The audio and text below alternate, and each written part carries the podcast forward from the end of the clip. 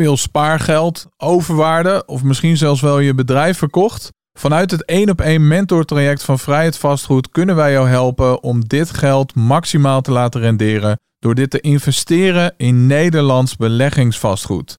Tijdens het 1 op 1 traject ga jij in slechts een paar maanden tijd met je eigen mentor minimaal één beleggingspand aankopen. Wil jij meer informatie ontvangen over dit 1 op 1 begeleidingstraject? Stuur dan nu een e-mail naar info@vrijheidvastgoed.nl en dan spreken we je snel. Ik had niemand in mijn omgeving die liet zien dat je ook geld kon verdienen met iets wat je super leuk vindt, goed kan en goed beloond voor wordt. Maar ik wist nog niet hoe ik dat kon doen zonder mijn ziel op te offeren. En mijn ziel op te offeren in mijn, mijn wereld was uh, weer in loondienst gaan en een bijbaantje nemen en een klein beetje. Nee, no way, ga ik niet doen. Ik moest leren dat ik mijn missie moest combineren met uh, een money mindset. Als ik het beste uit mezelf haal als ondernemer, moet ik mezelf de beste tools geven. En de tools is voeding, beweging, mensen, tijd voor mezelf, tijd met anderen, slaap, al die dingen. Ik denk dat dat is de ultieme vrijheid. Dat jij elke minuut van de dag eigenlijk uh, keuze hebt hoe je dat kan inrichten. Dat is voor mij echt vrijheid.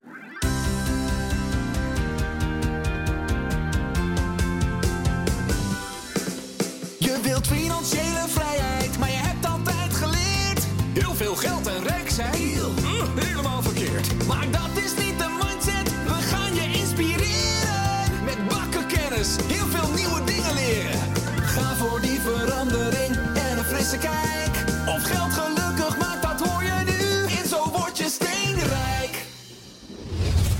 Welkom bij een nieuwe aflevering van Zo Word Je Steenrijk. En mijn gast van vandaag die zat in een zware depressie. Hij had overgewicht, hij rookte en hij dacht vrijheid te hebben door op water en brood te leven. Nu is hij een energiebom en helpt hij anderen als high performance life coach, waaronder ook mijzelf. Welkom Sharon mooi. Dankjewel, dankjewel. Super dat je hier, eh, hier bent. Ja, superleuk om hier te zijn. eh. Je ziet er eh, sharp, eh, sharp uit. dankjewel, ik heb, me, ik heb mijn best gedaan. Ja, zeker. Dankjewel daarvoor. Hey, voordat we gaan, eh, gaan beginnen, High Performance Life Coach. Wat, wat is dat precies? Ja, dat is een goede Dat is een vraag. term Nou, die ik niet vaak voorbij hoor komen. Nee. Nou ja, als je high performance life coach hoort, dan denk je vaak aan mensen die het beste uit zichzelf willen halen. En dat is ook zo. Alleen ik trek het een stukje breder. Eh, voor mij gaat het gewoon om mensen te helpen het beste uit het leven te halen. En dat is soms, eh, dat heeft verschillende facetten. Dus eh, ja, zo kan je het het beste samenvatten. Oké, Dus eh, ja. nou, we gaan het daar straks nog, nog uitgebreid over, over, over hebben. Ehm, la- laten we bij begin be- beginnen. Hoe, hoe ben jij vroeger eh, opgevoed en wat heb jij eh, me- meegekregen over geld bijvoorbeeld? Volgens mij werd daar niet heel veel over eh, gepraat bij jullie, bij jullie thuis. Nee, en dat, daarom is het ook zo leuk om in de podcast te zitten, want ik moest erover nadenken. Ja, dat weet ik. Het heeft even geduurd voordat je hier, hier zat. Ja, ja, en het, het heeft ook even geduurd voordat ik mij bewust werd van mijn eigen money mindset. En een aantal jaar geleden ben ik daar echt bewust van geworden en heb ik me er echt in verdiept. En eh, toen ontdekte ik dat een van de dingen die mij heel erg beïnvloed heeft, was de money mindset van mijn moeder. Ehm, we hadden het niet over geld, ehm, maar mijn moeder had een hele angstige mindset omtrent geld. En nou ja, als, als kind trek je naar je vader of naar je moeder. Ik trok naar mijn moeder. Dus eh, ik spiegel me aan mijn moeder. Ja. Maar ik zette me ook vooral af tegen mijn moeder. Dus ik ben iemand die uber positief is. Ja. Mijn moeder heeft een, een, een neiging richting angst. Dus omtrent geld eh, bracht ze de lessen wel over van hé, hey, je moet sparen, maar in de context van angst. Dus ik dacht van ja, waar moet ik sparen? Ja, dan gaat straks gaat er iets stuk of wat nou als er iets gebeurt.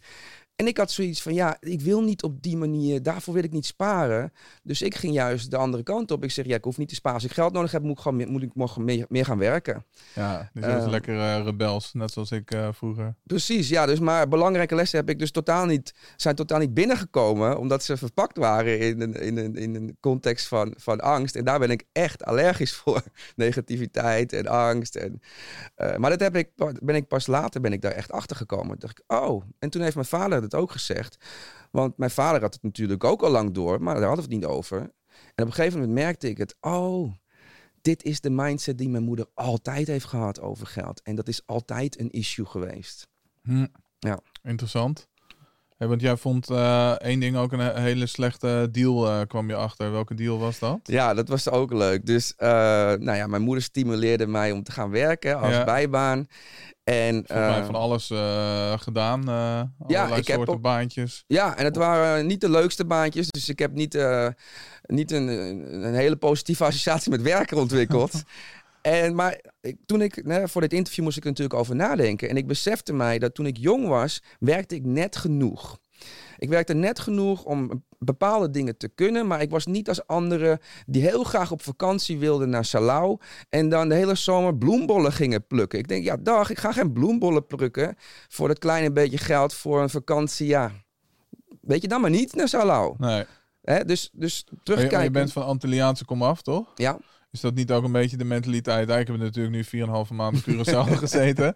Ik hoorde wel van mensen dat het letterlijk gewoon zo gaat dat er eh, net genoeg gewerkt wordt totdat de rekeningen weer betaald kunnen worden. ja, En, en als de kosten eh 800 eh, gulden of zo zijn, ik noem maar wat, meer dan dat, maar eh, dat er dan niet voor 1200 gulden gewerkt wordt, zeg maar. Zodra Nee. dat geld binnen is, dan gaat men naar, naar het strand. En, ja, ja, eh, ja. Maar dat is dat, dat heeft daar een, vandaan? nee, dat heeft wel een iets andere reden. Dus op Curaçao, eh, de, de mensen die die mindset hebben, zitten over het algemeen in een lagere eh, sociaal, sociaal-economische eh, klimaat. Ja, Dus die hebben een hele korte termijn mindset.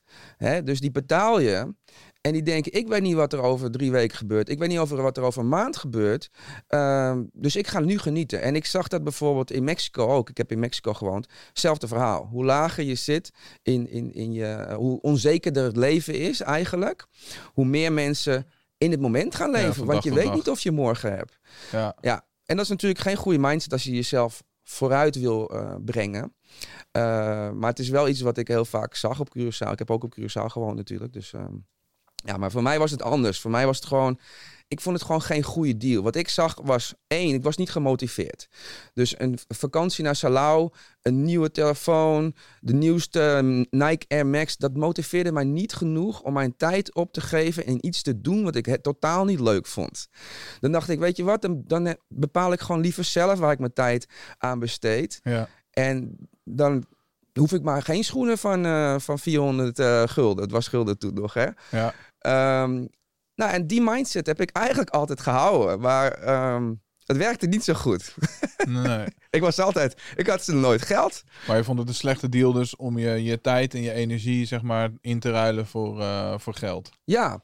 Eh, ja, en vooral op een manier dat het niet... ehm, nou, nu zou ik zeggen in lijn ligt met wat, wat ik doe en wat ik wil. Ehm, dus ik wilde, ik wilde niet, zeg, niet gaan werken en iets gaan doen zoals bloembollen plukken. Heel veel tijd kwijt. Het is geen leuk werk. Nee, Eh, je krijgt er heel, relatief heel weinig voor. En dan kan je je schoenen kopen. Ik denk, nou, ik weet wel een betere manier hoe ik mijn tijd kan eh, besteden. En die schoenen en die Ja, merk... ik wil juist vragen van, eh, wat deed jij dan met je tijd? Wat Ja. eh, waren dan die belangrijke eh, levensveranderende... Ja. Geen idee. dat weet ik echt niet meer. Maar, dus het was niet zo dat, dat, dat je heel druk was of zo, maar je, je, Nee, helemaal niet. gewoon niet. Nee. nee. Ik was ook zeker niet lui. Dat is, ik was helemaal niet lui. Maar het was gewoon niet logisch. En wat nu miste eigenlijk in het hele verhaal, want hè, later, dat heeft zich doorgetrokken naar toen ik bij de bank werkte. Wat miste was een alternatief. Dus ik zag allemaal mensen om me heen tijd opofferen, iets doen waar je, wat niet leuk is, waar je eigenlijk niet wil zijn, voor een beetje geld, zodat je iets anders kon doen. Maar ik had niemand in mijn omgeving die liet zien dat je ook geld kon verdienen met iets wat je super leuk vindt, goed kan en goed beloond voor wordt. Nou, Ja, dat dat is een beetje het verhaal dat het geld ook geen... eh, dat het een middel is, maar geen, eh, geen, geen, geen doel. Of meer gevolg van. Ja. Dus later ehm, werkte ik samen met een, een, een vriendin van mij. Zij is nou ja, tien jaar jonger dan mij. En het grappige was, want zij heeft me daar bewust van gemaakt. Zij heeft de associatie met werken is leuk. Dus zij heeft altijd verschillende bijbaantjes en ze zegt overal ja tegen. Omdat zij vanaf jongs af aan heeft geleerd, je kan op een leuke manier geld verdienen. Nou, die heb ik niet geleerd hoor. Nee? Nee, die had ik niet geleerd. Ik had geld, wel, geld is leuk. Ja, ik heb echt alle baantjes wel gehad. Eh, maar niet de leukste baantjes. Ja, ik ook hoor. Ik kan er ook over meepraten. Ja. Ja. Maar ja, dus eh, zoiets van, nou ja, goed, dan maar, eh, dan maar geen geld, dan maar geen, geen leuke, leuke dingen. Ja. En, en op een gegeven moment ging je zelfs, nou dat klinkt vrij heavy, maar op, op water en brood. ja. Was het ook zo, zo erg? Ja, maar dat was ook een beslissing. Dus ehm, ik heb uiteindelijk bij, bij de bank gewerkt. En daar raakte ik burn-out. En toen ik burn-out raakte, was ik 30 jaar. En ik was heel, heel ver weg. Ik sliep niet meer en ik zat in een soort van constante paniekaanval. Ik moest terug naar mijn ouders en ik heb echt weken letterlijk naar het plafond gestaard, want ik durfde niet naar buiten. Eén stap buiten de deur en ik was al, zat al in paniek. Vond dat omdat je voor je gevoel gefaald had? Nee, helemaal. Ik kon, niet, ik kon op dat moment echt niet rationeel nadenken. Ik was gewoon compleet overgenomen door je survival instinct. Hè? Dus je survival instinct, die, die, die ervaart, als je zo ver weg bent, dan ervaart dat het als, als acuut gevaar. Dus je zit als het ware vast in flight modus. Alleen, je kunt niet vluchten.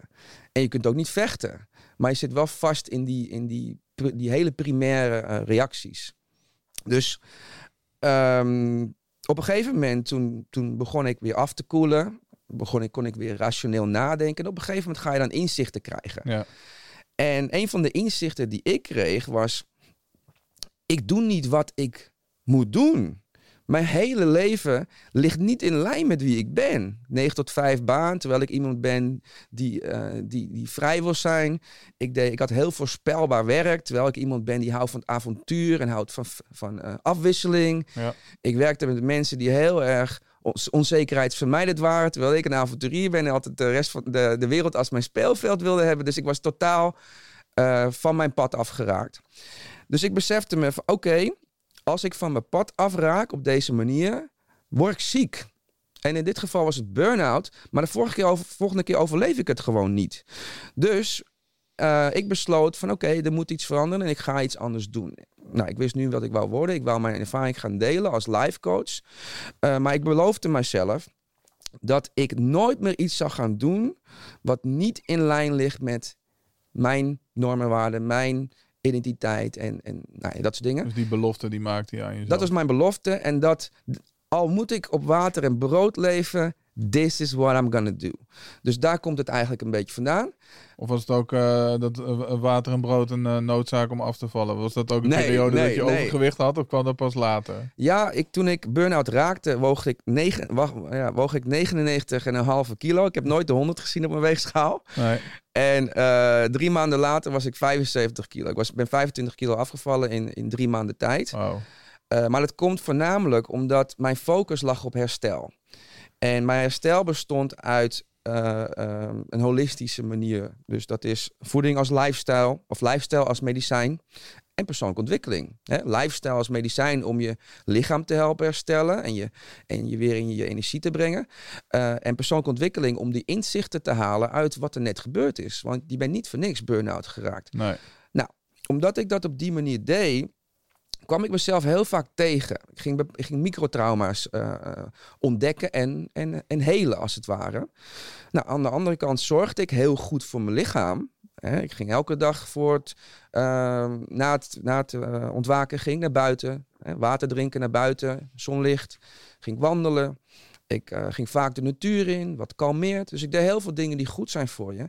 En mijn lichaam beloonde mij door af te vallen. Want overgewicht is niet je homeostase. Het is niet de manier hoe je zou moeten zijn. Nee. Je bent uit balans. Ja. In mijn geval was het vooral een stukje ellende die in mijn lichaam vast zat. Dus toen ik dat begon te verwerken, begonnen ook die kilo's eraf te vallen. Uh, maar dat heeft dus niks te maken met het water en brood verhaal. Nee, oké, okay, duidelijk. Maar het ja. heeft wel wat te maken met die money mindset. Dus dat zal ik zo eventjes vertellen. Of wil je dat ik dat nu al... Ja, uh, vertel, ja. ja. Dus want jij noemde van, hé, hey, uh, die, man, die, die, water en brood, was dat, is dit ook daar vandaan gekomen? Nou, dat was dus eigenlijk een resolve, een, een, een beslissing vol overtuiging dat ik zou gaan, no matter what, voor wat ik, uh, wat ik voor me zag. Dat ik nooit op zou geven. Dus daar stond het eigenlijk symbool voor. Alleen, het was natuurlijk een hele slechte belofte. Ik had moeten beloven dat ik ga doen wat ik doe en ik ga er een succesvolle business van Ja. maken. Zodat ik er kan le- kan, een leefstijl kan leven eh, waar ik happy van word. Maar ik heb gezegd, nee, ik ga het doen eh, op een manier dat ik geen geld heb. dus uiteindelijk Ik ga, ga, ga heel veel geven aan de wereld en aan anderen, maar heel weinig, eh, weinig nemen. Ja, dus zo is het ook gegaan. Dus ik heb. ja, je krijgt wat je vraagt, hè? ja, en ik was ook heel trots op. Want ja, het was een soort Ja. van eh battle scar, weet je wel. Het was niet dat ik trots was dat ik geen cent te makken had. Maar ik was wel trots op mijn doorzettingsvermogen. Alleen, ik zag dus nog, nogmaals, ik zag niet die andere manier. Die zag ik nu. Ik zag niet van, oké, ik kan en en doen. Voor mij was het niet en en. Ik kan niet en mensen helpen. En dat, dat, ik had een beetje in een conflict daarover. Dus of of. Ja, dus ik, wist, ik, wou, ik wist van oké, ik wil in mijn, eh, vanuit mijn hart leven. Maar ik wist nog niet hoe ik dat kon doen zonder mijn ziel op te offeren. En mijn ziel op te offeren in mijn, mijn wereld was eh, weer in loondienst gaan en een bijbaantje nemen en een klein beetje. Nee, no way, ga ik niet doen. Ga ik niet doen. Dat was voor mij mijn ziel opofferen. Want dan zou ik mijn eigen belofte breken. Dus ik moest wel een manier vinden om geld te verdienen met wat ik leuk vond. Alleen de weg ernaar was best wel eh, lastig. Geen vakantie hoor. Geen uiteten. Geen eh, twee spijkerbroeken. Weet je wel? Dat soort dingen. Vond ik niet erg. Want dat was mijn pad. En achteraf zou ik het ook niet anders doen. Want dat heeft me natuurlijk ook wel heel erg gevormd. Ja. Het heeft me geleerd wat ik moest leren. Het was niet leuk, maar het heeft me wel geleerd wat ik moest leren. ja, wat moest je precies leren dan? Ik moest leren dat ik mijn missie moest combineren met eh, een money mindset. Hè, op een gegeven moment eh, luisterde ik een boek van Richard Branson. eh, Losing My Virginity was het volgens mij. En toen was ik al een beetje meer bewust van money mindset. En toen zei hij in het boek, was er een vraag. Volgens mij was het een audioboek. Iemand stelde hem een vraag van waarom, waarom, heb je, eh, waarom verdien jij geld? Waarom is dat eh, belangrijk voor je? En toen zei hij, ik heb nooit iets gedaan in mijn leven omdat ik geld wilde verdienen. Maar ik heb een heleboel dromen en ik wil al mijn dromen waarmaken. En om mijn dromen waar te maken, heb ik geld nodig. Ja. En dit was de eerste keer dat iemand mij kon vertellen waarom ik geld moest verdienen. Want zoals ik al zei, ik word niet gemotiveerd om geld te verdienen om te kunnen consumeren, om iets te kunnen kopen, iets te kunnen doen. Dat motiveerde mij niet. Maar wat mij wel motiveert, is mijn dromen waarmaken. Ik heb een grote visie. Ik wil hem waarmaken in dit leven. En dat is voor mij een hele grote reden om succesvol te zijn. Dus toen snapte ik het. Toen dacht ik, ha, Ah, dat geld is het middel waarop ik mijn visie kan waarmaken. ja. En dat is waar ik me op moet focussen. Als ik dit wil doen, moet ik dit stukje goed hebben. Want wat is iets heel groots wat jij graag zou willen doen in dit leven, op deze wereld, waar je nou ja, geld heel goed voor zou kunnen gebruiken, waar je geld voor nodig hebt om dat echt ook te kunnen doen? Hm. Eh, eh, in algemeen of in mijn, mijn geval? Nee, in jouw geval, In mijn in- geval. in- in- voor jou persoonlijk, maar ook in, in lijn met wat jij, jij nu graag wil doen en andere mensen wil helpen.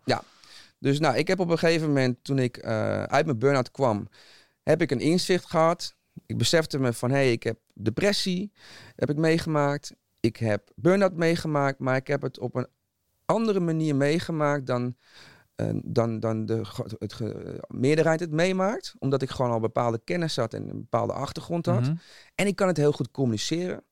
Nou, tegelijkertijd ehm, was ik vaak bezig met Tony Robbins. En ik herkende mezelf heel erg in zijn energie en zijn manier van doen. En ook zijn eh, ondernemersmindset. Dus op een gegeven moment liep ik op het strand en toen dacht ik... Ik word de volgende Tony Robbins. En dat betekende voor mij eigenlijk, stond weer symbool voor iets. En het stond symbool voor, ik wil dat en op die schaal doen. En op al die verschillende manieren die hij het ook doet. Dus live sessies, talks, podcasts, online programma's, coaching. Ehm, en gewoon zoveel mogelijk mensen bereiken. En vooral ook vanuit die authenticiteit, die echtheid. Altijd echtheid en authentic- authenticiteit voorop. Vind ik super belangrijk, want dan komt het over. Als je voelt dat iemand echt is en vanuit zijn, zijn ziel praat met je, dan komt het over, dan luister je. En dat, heeft hij, eh, die, die heeft, dat effect heeft hij op mij ook heel erg. Dus dat was mijn visie in een notendop. Maar daar zijn stappen in. Dus ik zie eh, wat ik doe als een soort van levels. Elke keer kan ik naar de next level. Dus ik ben begonnen met een bootcamp bijvoorbeeld. Waarom? Ik dacht mensen die zich niet lekker over zichzelf voelen, die zijn nog niet altijd klaar om dat te erkennen. Maar die gaan wel naar een sportschool of die gaan wel sporten, want die denken van ja, ik moet me lekker voelen, ik ga Ja. sporten. Dus ik denk dat is een mooie manier, want hè, je kent mij, ik heb energie, Ja, ik kan mensen enthousiasmeren. Dus dat is een manier hoe ik mensen kan bereiken. Dus dat was de eerste stap. Nou, vervolgens heb ik persoonlijk, persoonlijk, ontwik- of, uh, training gedaan. Maar mijn visie is, wat ik nu doe, één op één. Ik ben bezig met een online platform. Ik heb cursussen daarop. Ik heb nu een podcast, blogs. Nou, dat is mooi. Daar komt een community omheen. Next level is retreats. Next level is, ik kom ook uit uh, hospitality. Uh, ik wil, uiteindelijk wil ik een, een, een hybride creëren tussen een beachclub, een wellnessclub en een membership club. Gewoon een plek, een fysieke plek waar mensen zoals jij, die zeggen: Ik wil maximaal gaan voor het leven en ik wil me omringen met mensen die hetzelfde doen. Ik wil investeren in mezelf, maar ik wil ook een plek hebben waar ik me lekker voel. Ja. En waar ik kan ontspannen, waar ik een mooi uitzicht heb en in de jacuzzi. Weet je wel? Die dingen wil ik bij elkaar brengen. Nou ja, dat is weer de next level. Dus, um, super nice. Waar komt die? In Nederland of uh, Curaçao? Of? Nou, Nederland is niet mijn eerste Nee? keus. Nee, mede omdat uh, nou, ene demografie is niet helemaal, sluit daar niet helemaal aan. Dus bijvoorbeeld California zou natuurlijk een logische keus zijn. Je hebt het klimaat, maar je hebt ook uh, het vermogen dat daar zit. En de mensen zijn daar heel erg health en, en, qua, en veel bezig met persoonlijke ontwikkeling. Maar Ibiza kan natuurlijk ook, weet je, het zou gewoon één, een warme plek moeten zijn, jaar rond. Twee, een inspirerende plek. Nou, Ibiza vind ik een inspirerende plek, omdat je daar natuur hebt. En je hebt ook heel veel mensen die met zichzelf bezig zijn. Je hebt ook de, de party side, maar daar hoef ik niet te zitten uh, op die andere kant. En het is natuurlijk dicht bij Europa. Dus, maar als, als we nog groter zouden gaan, ja. meerdere plekken. Ja, gewoon een concept. Ja, concept. Global, en ik ga hem niet runnen meer, maar uh, ik ben wel degene die, die, die het neerzet. En ik, wil, ik vind het heel belangrijk, want ik heb dus in, zelf ook in beachclubs gewerkt. En ik vond het altijd heel vervelend dat ze niet hun belofte waarmaken qua surfers. High-end, maar niks is high-end, alleen de prijs is high-end. Weet je wel? vind ik gewoon vervelend. En ook, ik vind ook dat horeca niet zo goed met hun personeel, personeel omgaan vaak. Ja. Dat wil ik ook anders doen. Dus ik denk, oké, okay, op die manier kan ik alles combineren. Nou, dus dat is, uh, dat is de reden waarom ik ja, gewoon uh, geld als een middel zie. En denk Nice. van elke keer als ik succesvoller ben in business, kan ik nog meer gaan geven. Kan ik nog meer impact gaan maken. En dat, dat is mijn drijfveer. Ik wil gewoon aan het einde van mijn leven komen en denken... Man, ik heb echt alles gehaald uit wat er in me zat. Dat motiveert mij als geen ander. Nice. Hey, maar dat, heb je, dat inzicht heb je dus onder andere gekregen van eh, Russell Brunson met eh Money- Richard, Richard Branson. Richard Branson, sorry. Russell Brunson van eh, Cl- ClickFunnels. Ehm, money make things happen. Dus dat geld is een eh, enabler, eh, zegt hij. Hè? Of het, het stelt je in staat om, om, om dat soort dingen dus te, te kunnen realiseren. Ja, ja. Want je kan wel zeggen van ja, goed, geld is niet belangrijk voor me. En ik wil, maar ik wil wel graag de wereld verbeteren. Ja, maar goed, als je dat op misschien op grote schaal wil doen, dan is geld toch, toch wel belangrijk. Denk ik. Ja, ja, precies. Ja. Maar je doet nu dus dingen veel meer vanuit een, een ja, je hebt een intrinsieke motivatie. En die Mhm. koppel je aan je money mindset, zoals je dat dan, eh, dan noemt. Precies dat. Dat was bij mij de missing link. Ik had niet de why om geld te verdienen. Dus hè, wa- waarom verdienen de meeste mensen geld? Omdat ze leuke dingen willen doen. Ja, je moet natuurlijk je lasten betalen en dat is belangrijk. Eh, maar ja, zodra mensen geld verdienen, worden ze consument. Ga je dingen kopen, je gaat dingen doen. En dat is begrijpelijk, Moet vind je ik nog ook meer leuk. werken? Huh? Moet je nog meer werken om nog meer spullen Ja, te kunnen kopen? En dat vind ik ook leuk, maar ik vond het niet mijn tijd en energie waard. Ik, de deal die ik dus eh, beschreef is tijd en energie opgeven voor een beetje geld waarmee je leuke dingen kan doen. Vind ik geen goede deal. Dus, ehm, maar ja, ik kon die link inderdaad tussen wat motiveert me dan wel om geld te verdienen, die had ik niet. En ik had ook niet de mensen om me heen, die, die, ik had geen ondernemers om me heen of zo, die konden laten zien van, hey, je kan ook geld verdienen met iets eh, waarmee je impact maakt. Of je kan geld verdienen met iets wat je superleuk vindt om te doen. En wil delen met mensen. Dat inzicht had ik nog niet. Want dit is ongeveer een beetje, we zitten nu dan in het jaar 2019 of zo geloof ik, hè? Dat je hiermee begonnen bent of dat je deze inzichten kreeg. Uh, ik ben 2011 ben ik burn-out geraakt. Ja. Uh, dus dit was 2011, was het inzicht geboren. Uh, hè, dat ik life coach wilde worden. En op die manier. En vanaf daar is eigenlijk mijn journey begonnen. Hè? Want je had journey voor de burn-out, maar journey naar ondernemer is ook een journey. Ja, ja daar kan ik over, over meepraten. Ja, dus dat is toen, toen is mijn journey begonnen inderdaad. En 2019 heb ik afscheid genomen van personal training. Dat deed ik uh, als onderdeel van mijn totaalpakket. Hè, want ik heb een holistische filosofie op uh, geluk, succes en, uh, en, um, en leven. Ja. maar dat was niet mijn best use of time. Hè. In de sportschool, kijken hoe je squat doet, kijken hoe je je push-up doet. Ik denk, dat moet ik niet doen, weet je. Want die tijd kan ik gebruiken om een online cursus te maken, om te bloggen. Om, weet je, dit is echt niet mijn de beste manier hoe ik mijn tijd kan besteden en de meeste impact kan maken. Er zijn personal trainers die veel en veel gepassioneerder zijn en veel beter zijn erin. Dus ik ga me echt richten op het, al het andere. Nou, ik vond jou ook uh, heel, uh, heel goed uh, in dat stuk hoor. Maar... Ja, nee, dat kan, kan, ik, ben, ik, ik kan mensen ook wel enthousiast, enthousiasmeren. Ja. Dat kan ik wel. Maar waar voorkomen mensen bij mij? Ze komen omdat ze een duurzame verandering willen. Hè, toen ik personal trainer was, ik was niet de beachbody guy. Dat waren niet mijn klanten. Mijn klanten waren mensen op de Zuidas die niet lekker in hun vel zaten, te veel stress hadden, uh, een beetje overgewicht gekregen hebben en merkten er moet iets veranderen, dus ik ga maar naar de sportschool, want ik moet afvallen. Ja. Dus dan komen ze bij mij en zeggen ze, nou oké, okay, ik wil twee keer in de week personal training gaan doen. En ik zei tegen hun, ik weet niet of je dat wel nodig hebt. Ik wil eerst weten, wat wil je nou eigenlijk echt? Hm. Zei ik niet zo, maar dat eerste wel. He, van, je, je kan wel denken dat je dit nodig hebt, maar ik wil, moet eerst terug naar de why. Wat is er nou echt aan de hand? Nou, en vaak bleek dat gewoon uh, een veel holistischer ding te zijn. Dus dan, kijk ik, dan begin ik gewoon met een, een kijk te nemen in hun leven. Maar mijn doel was altijd gedragsverandering. Duurzaam, voor altijd. Als ik met je klaar ben, hoef je me nooit meer te zien. Tenzij je het wil. dus ik denk, en dat, dat, dat ligt. Dus uh, personal training is de tool. Hè, maar hoe je het echt gaat bereiken, is mindset. Je zelfbeeld, je identiteit, uh, je overtuigingen. Daardoor ga je veranderen. Ja. Dus, uh, dus ik heb gezegd, daar, daar, daar moet ik op gaan zitten, want dat is mijn ding. En ik wou ook heel graag uit het keurslijf van hey, dit is de guy die me alleen maar fit maakt. Want ik denk van nee, ik doe veel meer dan dat. Maar het is moeilijk te communiceren als je personal trainer bent. Ja, nu maak je nog steeds mensen fit, maar bij andere niveaus natuurlijk. Ja, en het is in de context van. Dus hè, bijvoorbeeld, ik heb een high performance lifestyle coaching programma. Dat zijn ondernemers die willen, nou ja, net als jij, die willen gewoon keihard gaan. Die willen alles eruit halen, hebben altijd visies, altijd dromen. Maar dat gaat vaak ten koste van je lifestyle. Dus, nou ja. Waarom kijk je nou naar mij? Eh, ik kijk niet naar jou. nee, moet wel. Ja, dat is wel, dus, hè. Maar um, ja, dus dan zeg ik van oké, okay, jij wil, je bent ondernemer, je wil knallen, je wil succes hebben. Maar dan moet je een leefstijl creëren die dat ondersteunt. Dus in die context doe ik nog steeds leefstijl. Alleen dat omhelst. Onderdeel van een groter, uh, groter geheel. Ja, het, het, ik, ik zeg het altijd: het ondersteunt je mentaal, fysiek en emotioneel. om de beste versie te zijn van jezelf. Je moet een fundament houden. Je moet helder in je hoofd zijn om te kunnen ondernemen. Je moet energie hebben om te kunnen ondernemen. Uh, je moet.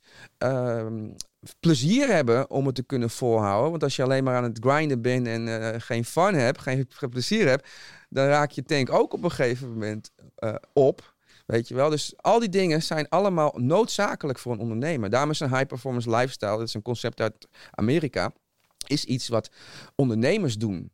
Hè? Omdat ze begrijpen van als ik het beste uit mezelf haal als ondernemer, moet ik mezelf de beste tools geven. En de tools is voeding, beweging, mensen, tijd voor mezelf, tijd met anderen, slaap, al die dingen.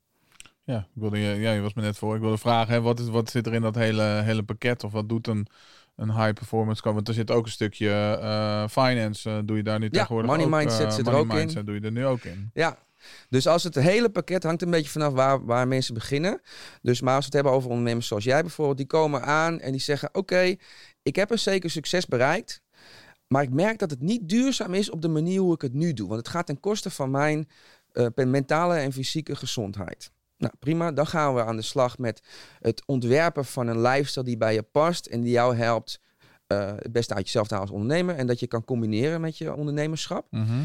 Maar als we nog eerder in het verhaal zitten en mensen die die honger hebben, net als ik dat heb, van hé, hey, ik, ik, ik heb veel in me, ik weet het, maar het komt er nog niet uit en ik weet niet hoe ik ermee aan de slag ga.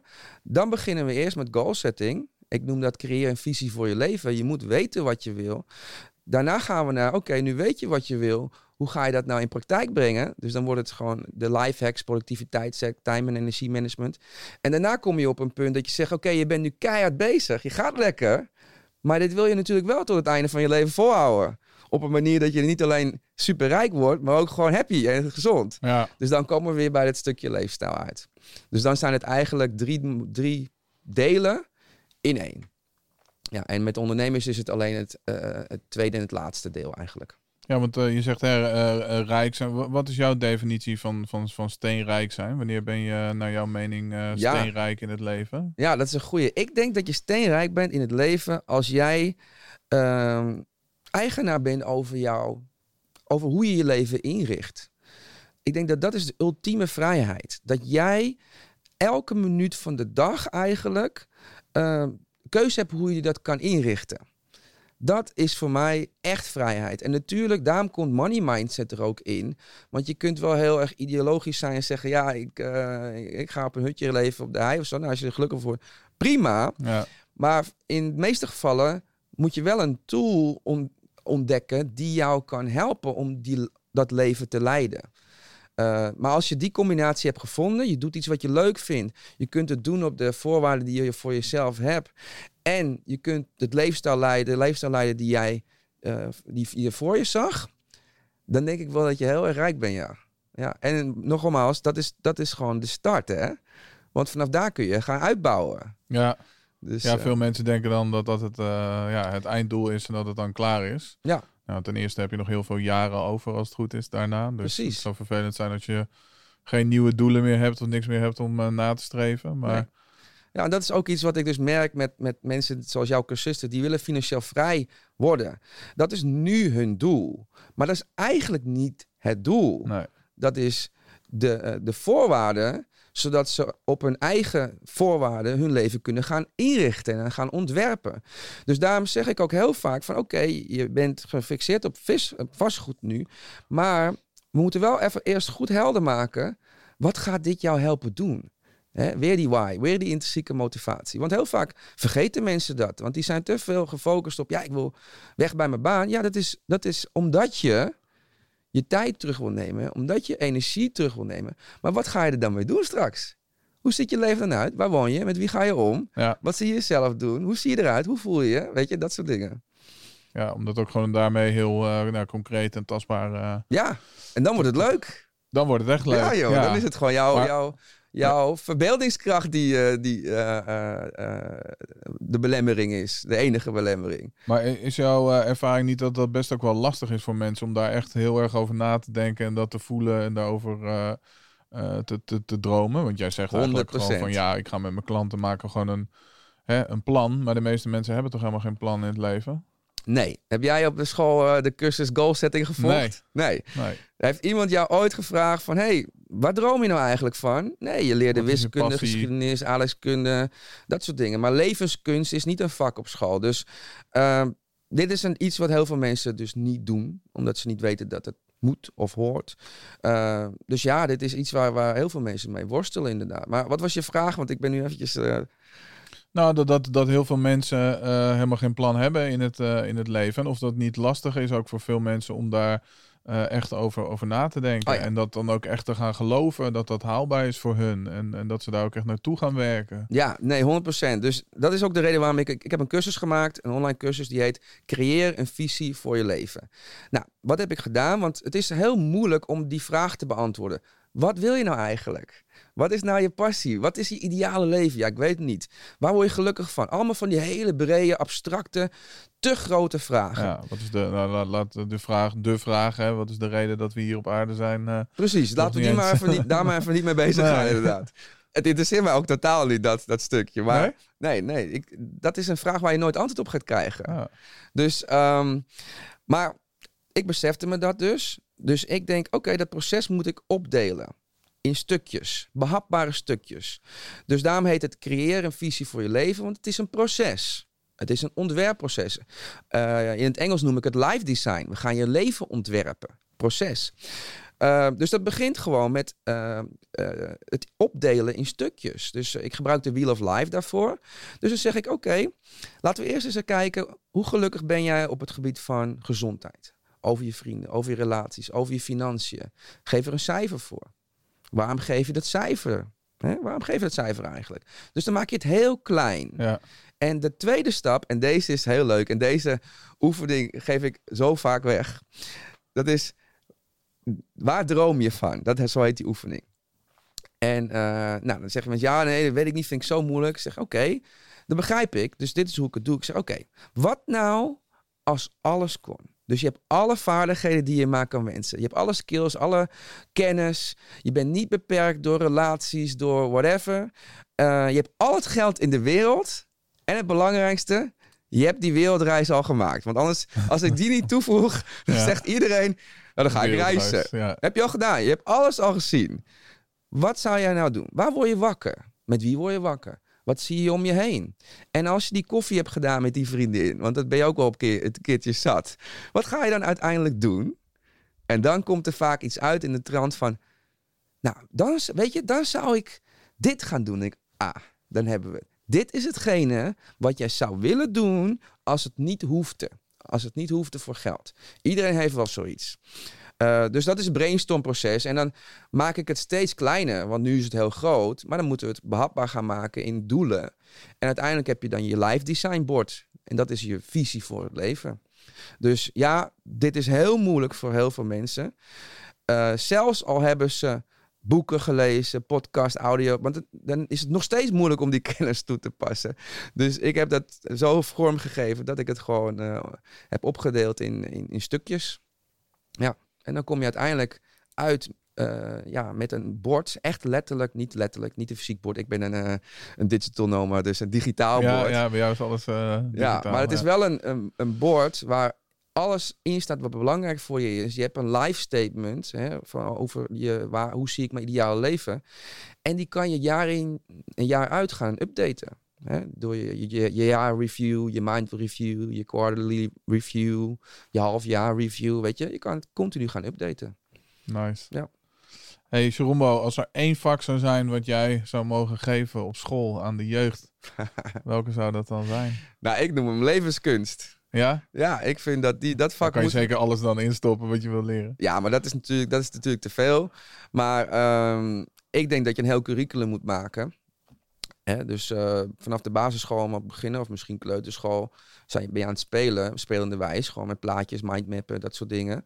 Uh, maar dat je op een gegeven moment moet je de fundamentals leren. Ik heb ook een cursus die heet Personal Development Fundamentals. Dus wat zijn emoties? Wat zijn gedachten? Die sensaties hè, die je in je lichaam voelen. Wat, wat proberen die je te vertellen? Ja. Weet je, al die dingen. Overtuigingen, perceptie. Hè? Dat niet iedereen, dat er niet één wereld is. Hè? Dat iedereen een andere wereld ziet. Dus dat er is ook niet één waarheid. Nou, al die dingen. Uh, dus ik zou een heel curriculum willen maken. Dat is iets wat ik zou willen doen. Uh, als ik zelf les zou moeten geven, dan zou het natuurlijk zijn in live design. Hè? Laten we jouw dromen eens even gaan uh, vormgeven. En, maar, daar moet ik wel een kanttekening bij zetten. Ik denk dat kinderen dat op zo'n jonge leeftijd kunnen ze wel dromen. Maar je moet ze niet stimuleren om al te weten wat ze moeten zijn. Want dat doen we nu al. Vanaf jongs af aan moeten kinderen nadenken over wat wil ik worden. Nou, dat weten ze nog niet, want ze moeten nog een heleboel gaan leren.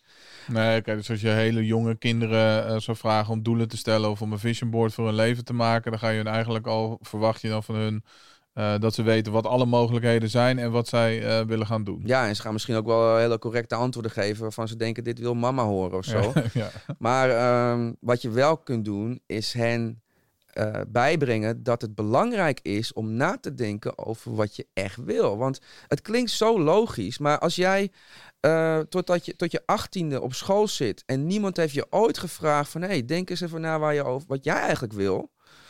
Ja, dan komt het ook niet bij je op. Dus we moeten, we moeten bijbrengen dat die tools, dat dat belangrijk is. En dan moeten we gewoon de tools geven. Dus ik ga je niet eh, eh, begeleiden om het echt te gaan doen. We gaan wel oefeningetjes doen, zodat je die, die skill ontwerpt. Hè? Ja. Maar ehm, ja, eerst gewoon het belang van, hey, dit is belangrijk. Dit is hoe je dat kunt gaan doen, zodat je de tools hebt. En dat jij gedurende jouw, jouw jeugd en terwijl je volwassen wordt, kun je die tools gaan gebruiken om jouw eigen live design bord up te date. En zelfs voor ons, dat live design bord gaat veranderen. Want met elke leeftijd komt weer een andere Ja, het is fase. wel continu in, in Het ontwikkeling. is dynamisch. Ja, Dus je ja. kan best wel vragen aan kinderen: maak een mindboard, mindmap, want dat is leuk. Vinden ze superleuk. Ja. En dan komt er waarschijnlijk eh, piloot en, eh, en eh, wat is het? Influencer nu, hè? Nu Ja. Dat komt er waarschijnlijk op te liggen. of- Is niet erg, want ze hebben het proces hebben ze, ervaren. En misschien is er iets in het zijn van influencer wat hun aanspreekt. Hè, misschien willen ze mensen iets leren. Misschien vinden ze het leuk om in de spotlight te staan. Maakt niet uit. Ze leren er altijd wel van. En niet altijd cognitief, maar wel op een nou ja, onbe- onbewust leven eh, of onbe- onbewust niveau. Zie je dit eh, er ooit nog eh, van komen? De, de Jerome Mooi eh, Academy? Nou, dat is wel grappig, want mijn, eh, mijn platform heet Max Your Life Academy. En ja. Dit is ook de reden. Dit is er al. Ja, dus de reden is ook dat ik een academy wilde oprichten. Is omdat ik dus mensen, jonge, eh, jongvolwassenen, vast zie lopen. Depressie, burn-out en quarter life crisis. Omdat ze die fundamentals niet hebben meegekregen. Voor mij is dat zo vanzelfsprekend. Maar ik zie niemand er wat aan doen. Nou, natuurlijk doen andere mensen er ook wel wat aan. Maar ik, niet die oplossing waarvan ik dacht van... Er moet gewoon een one-stop shop zijn. Maar hoe verklaar je dat, eh, dat heel veel mensen er niks ook eh, aan, aan doen? Omdat, eh, omdat heel veel mensen nog niet het bewustzijn hebben dat het überhaupt nodig is. En dat kan je heel goed zien aan beleidsvorming.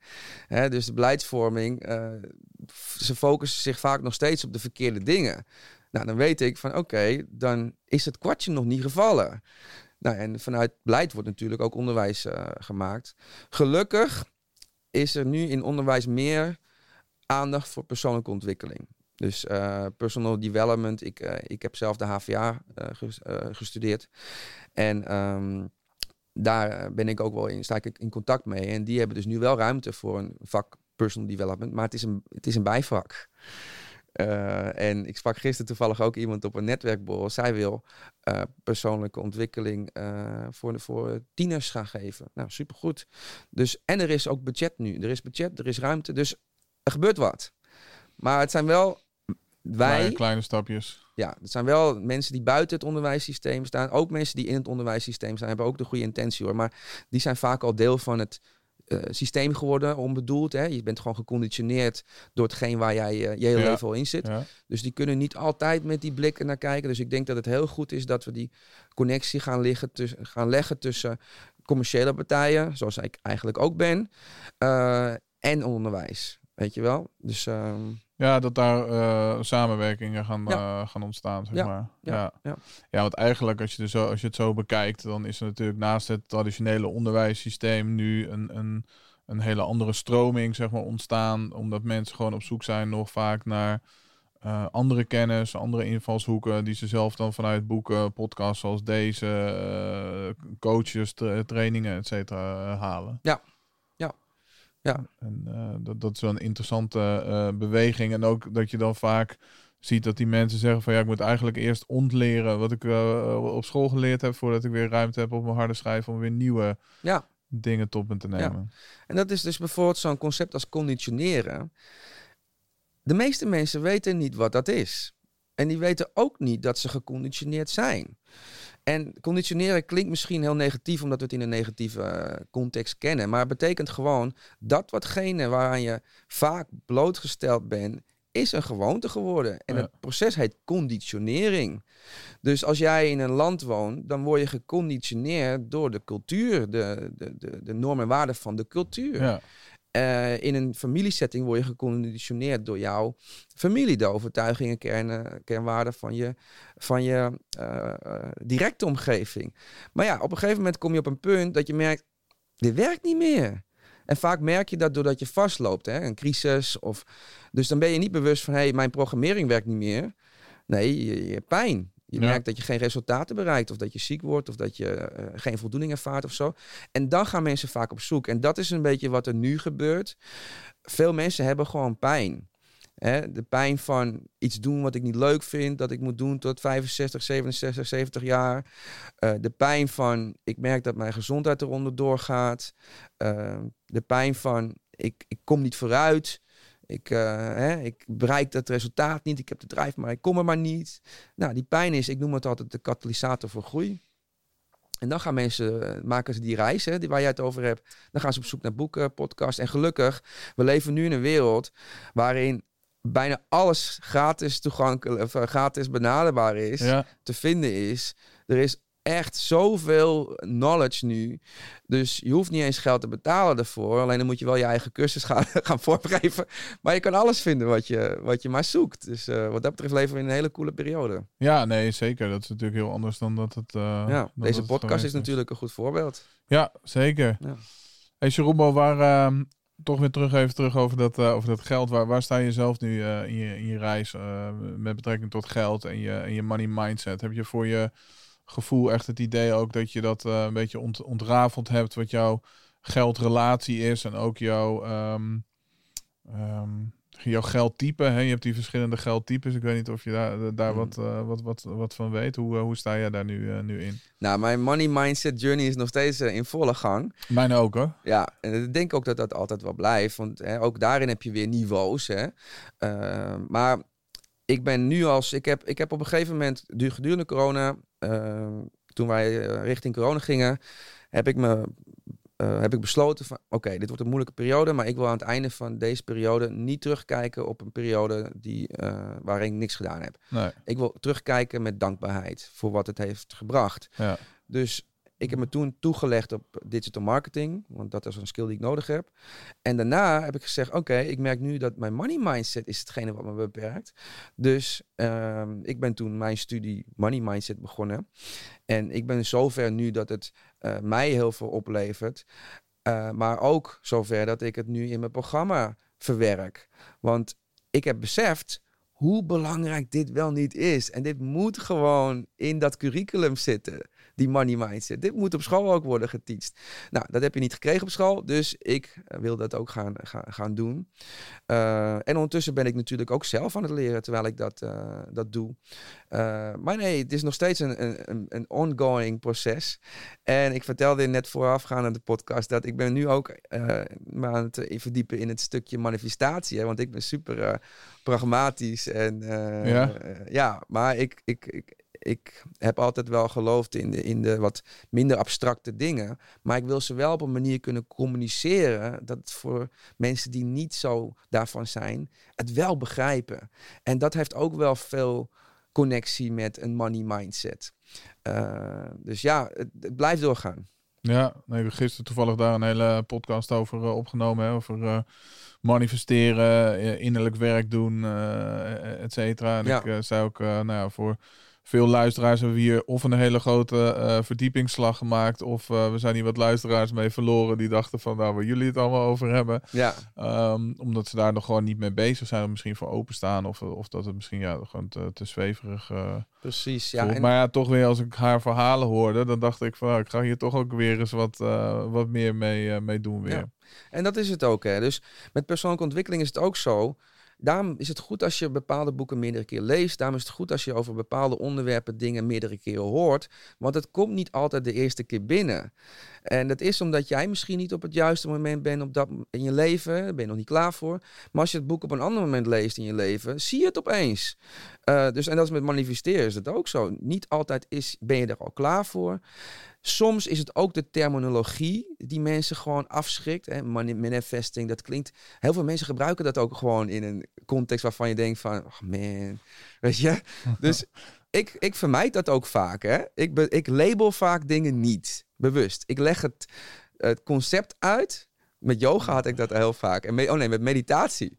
Dus meditatie begin ik altijd met mensen, de- een beetje de ondernemers die pragmatisch zijn. En je moet gaan mediteren. Oeh, nee.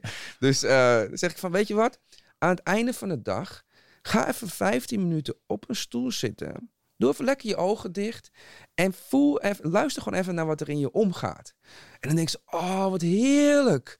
15 minuten niks doen. Oh, dat, dat, ja, dat, dat wil ik wel. Het is gewoon mediteren. Ja. Maar ik doe het gewoon geen mediteren. En op een gegeven moment introduceer ik het concept mediteren. En dan zet ik het in de. eh, Dan, dan eh, associeer ik het met succesvolle mensen. Want zij willen ook nu succesvol zijn. Topsporters bijvoorbeeld. En dan is het opeens wel eh, ehm, eh, acceptabel. Nou, met manifesteren zal het waarschijnlijk ook zoiets worden. Ik ga het niet labelen als: hey, dit is manifesteren. Je gaat nu leren manifesteren. Nee, je zegt gewoon, eh, probeer je dat duidelijk eh, voor te stellen. Voel, wat voel je, maak het concreet. Precies. Ja. net zoals met het mediteren, het is eigenlijk hetzelfde. Alleen Ja. het schrikt mensen niet af dat ze denken, wel ja, Nee. deze shit... eh, Precies. Die opdracht waar ik het over had, waar droom je van? Is gewoon visualiseren. Ik zeg het niet. Maar want anders dan kunnen mensen het niet. Maar als ik je gewoon vraag van nou, hè, ik, ik, ik schilder dat, dat, eh, dat, eh, dat canvas alvast een beetje voor je. ja, Nou, dan ga je denken, nou, dat is visualiseren. Maar het is dus ook manifesteren. Want ja, je bent aan het denken over wat je wil. Je focust op wat je wil. Wat wil je nou? Hoe ziet dat er nou uit? Hoe ruikt dat? Hoe zou je je voelen?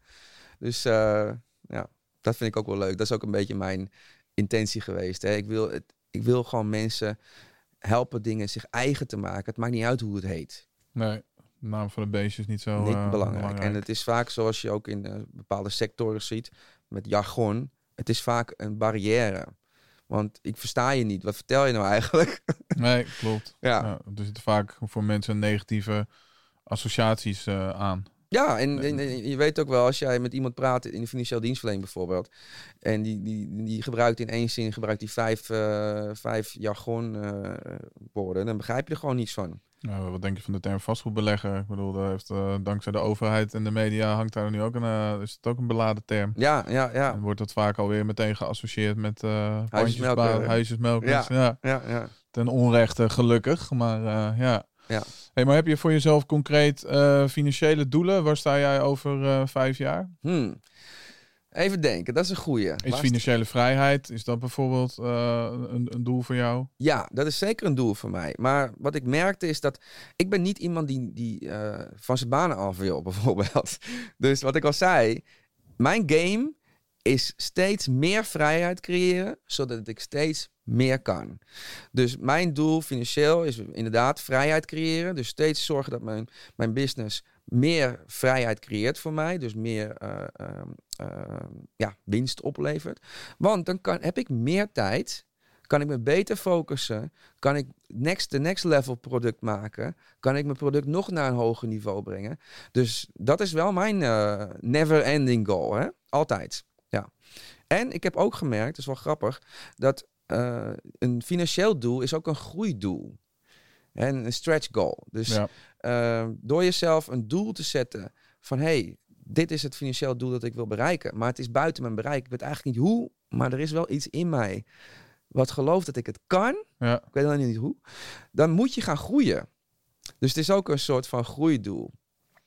Ja, want als jij een hard financieel doel hebt met, eh, met cijfers, eh, dan, dan heb je daar een, een eh, x aantal klanten voor nodig. Om dat x aantal klanten te bereiken, moet jij als ondernemer, als persoon gaan groeien. Ja. Dat idee. Ja, ja, ja. En cijfers zijn daarvoor heel goed, hè, voor, het, voor het, het, het, het pragmatische stukje. Maar wat ook een risico is soms, is dat je denkt dan heel realistisch. Maar soms moet je juist een beetje niet zo realistisch denken. Te groot denken, als het ware. Ik zeg het altijd, eh, mensen die denken vaak vanuit waar ze staan. En dan denken ze, dit is waar ik nu sta en dit is wat ik zie, dus dat is mogelijk. Maar ja, dat is natuurlijk helemaal niet zo. Hè, anders hadden wij niet in die podcast gezeten als jij eh, eh, van tevoren al had gezien van dit is mogelijk. Nee, elke keer als jij groeit, denk je, oh, er is nog meer mogelijk. Dus ze zeggen van oké, je moet je doel groot genoeg stellen dat het je een beetje bang maakt. Maar dat je tegelijkertijd wel denkt van, dit kan. En als je om je heen kijkt, er zijn mensen die jouw doel hebben bereikt. Dus als zij het kunnen, kan jij het ook. De meeste doelen, eh, ja, als zij het kunnen, kun jij, kan jij het ook. Ja. Ja. Nou, mooi is dat. eh.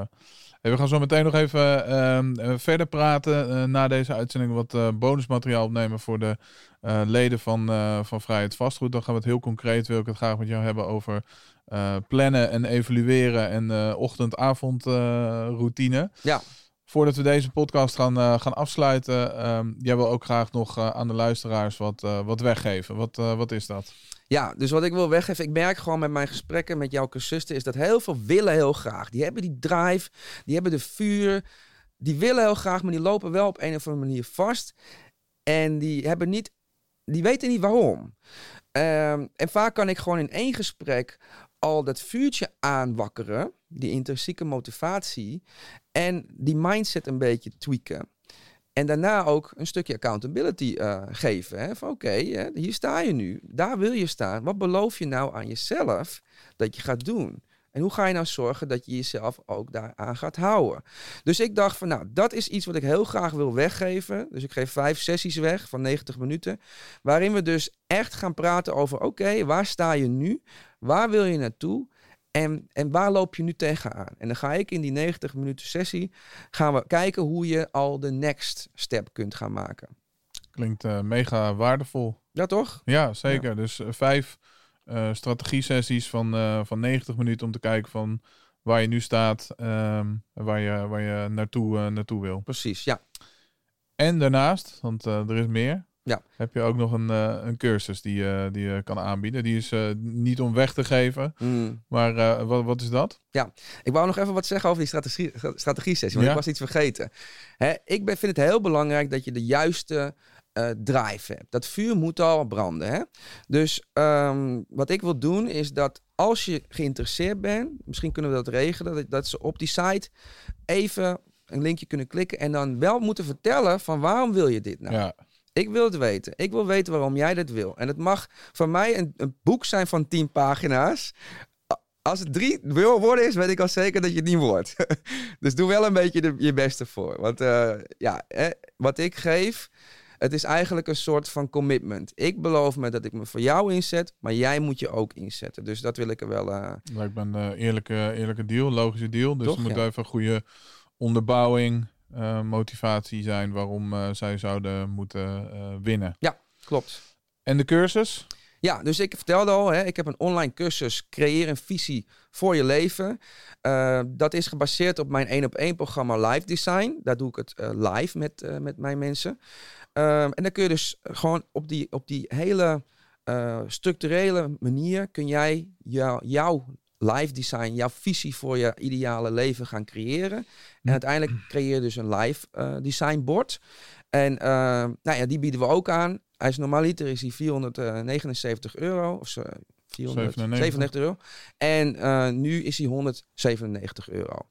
Dus ehm, ja, lijkt me een super coole deal. En ik denk echt dat die... ja, dit is zo waardevol. Dit is een investering in je toekomst. Want dat bord, dat gaat jouw visie worden. Jouw focuspunt. Nu weet je wat je wil. Nu kun jij eh, de, de mogelijkheden en de kansen gaan ontdekken die bij jouw pad passen. Nou ja, als je voor 197 euro een duidelijk plan hebt eh, voor je leven, dan eh, lijkt mij dat inderdaad Ja, de moeite waard. Als je soms ziet waar mensen hun geld aan, aan uitgeven, dan ja en eh, misschien mag ik nog wat toevoegen. zeker. De, het belang van een visie voor je leven is omdat je, je ziet de wereld door een bepaalde bril. Dus als je niet weet wat je wil, dan ga je het ook niet zien. Ehm, als je niet weet wat je wil, dan lijken alle kansen goede kansen. Maar als je weet van oké, dit zijn de voorwaarden die ik stel aan mijn ideale leven. Bijvoorbeeld ik wil kunnen wonen waar ik wil. Dan ga je niet een baan nemen in, eh in Amstelveen van 9 tot 5. Want het past helemaal niet bij je doel. Nee, Dus als jij één keer hebt nagedacht over wat wil ik, dan heb je eigenlijk een andere bril opgezet. En vanaf dat punt zie jij de wereld door die bril. En je onderbewustzijn gaat op zoek naar de dingen. past dit er wel, wel bij? Of, En dat is dus de, de- een, een, een, een eh, reden waarom de secret eh, werkt bijvoorbeeld. Het is gewoon, je hebt, je hebt je hersenen eigenlijk een instructie gegeven om dat soort dingen te gaan zoeken. Dus daarom is het super belangrijk om één keer in je leven gewoon erover na te denken. Want je gaat dingen herkennen. Je hersenen gaan zeggen: hey, dat is iets wat past bij je doel. Moet je mee gaan praten. Ja, dus ik denk dat het heel waardevol is. Dus je moet die- daar even op focussen, tijd en energie in steken. Maar daarna wordt alles, alle keuzes, eh, veel makkelijker. Ja, en het hoef je niet eens heel bewust te doen, want het zit in je onderbewustzijn. Top. Die vijf strategiegesprekken als je kans wil maken en een goede motivatie eh, hebt eh, daarvoor. En informatie over eh, hoe je de eh, cursus eh, kan, eh, kan starten voor eh, 197 euro. En een plan kan maken voor je eh, leven. Die vind je op zowordjesteenrijk.nl schuine streep max your life. Dat is eh, M-A-X your en eh, live uiteraard met een eh, F, niet met een, eh, met een V. Dus zo word je steenrijk.nl schuine streep max your life. Je kan de, de link ook hieronder in de beschrijving vinden. En dan kan je daar je naam en e-mail achterlaten. En kans maken op een van de gesprekken. En starten met, met de cursus. Jeromo, dankjewel. Ja, superleuk. Ik, eh, ik heb genoten, Martijn. Ik ook, ik ook. En eh, ik vind het nog steeds grappig ook hoe ons contact eh, destijds ontstaan is. Ik zal het nooit vergeten. Je schreef me via LinkedIn en nodigde me uit voor een Zoom-sessie. Ik kwam net op het juiste moment in mijn leven toen. Hè. De pijn was, was groot nadat iemand een reactie had geplaatst op een van mijn advertenties. Ehm, en jij zei toen, eh, ja, iedereen heeft een eh, lifestyle de transformatiecoach, eh, zo om, eh, omschreef je jezelf toen eh, nodig. Ehm, waarop ik zei van, oh, eh, is dat zo? Nou ja, en inmiddels eh, heb ik met eh, veel plezier jouw eh, eh, programma gevolgd. En eh, ben je ook regelmatig bij Vrijheid Vastgoed eh, events eh, te vinden en betrokken. En nu ook in, eh, in de podcast. Ja. Dus eh, ja, super mooi Ja. hoe dat soort dingen gaan. Ja, dat is misschien ook wel een mooie voor jouw eh, cursisten. Zo kan het dus gaan, hè? Als je maar de eerste stap zet. Dus gewoon een LinkedIn berichtje stuurt. Iemand iemand verbindt. Hallo zegt. Kan dit gewoon zo gaan rollen dat jij misschien straks jouw investeerder hebt of je partner of eh, whatever. Dus neem die actie. Dat Ja. is jouw stap en het universum zal je wel de volgende stap geven. Ja, maar je moet jezelf eh, zichtbaar maken en, en, en die stap nemen. En het mooie is, dat heb je zelf eh, in de hand. Want jij hebt toen ook die, ja, die stap gezet. Ja. Super. Hey, dankjewel. Jullie weer bedankt voor het kijken, bedankt voor het luisteren. En heel erg graag tot de volgende.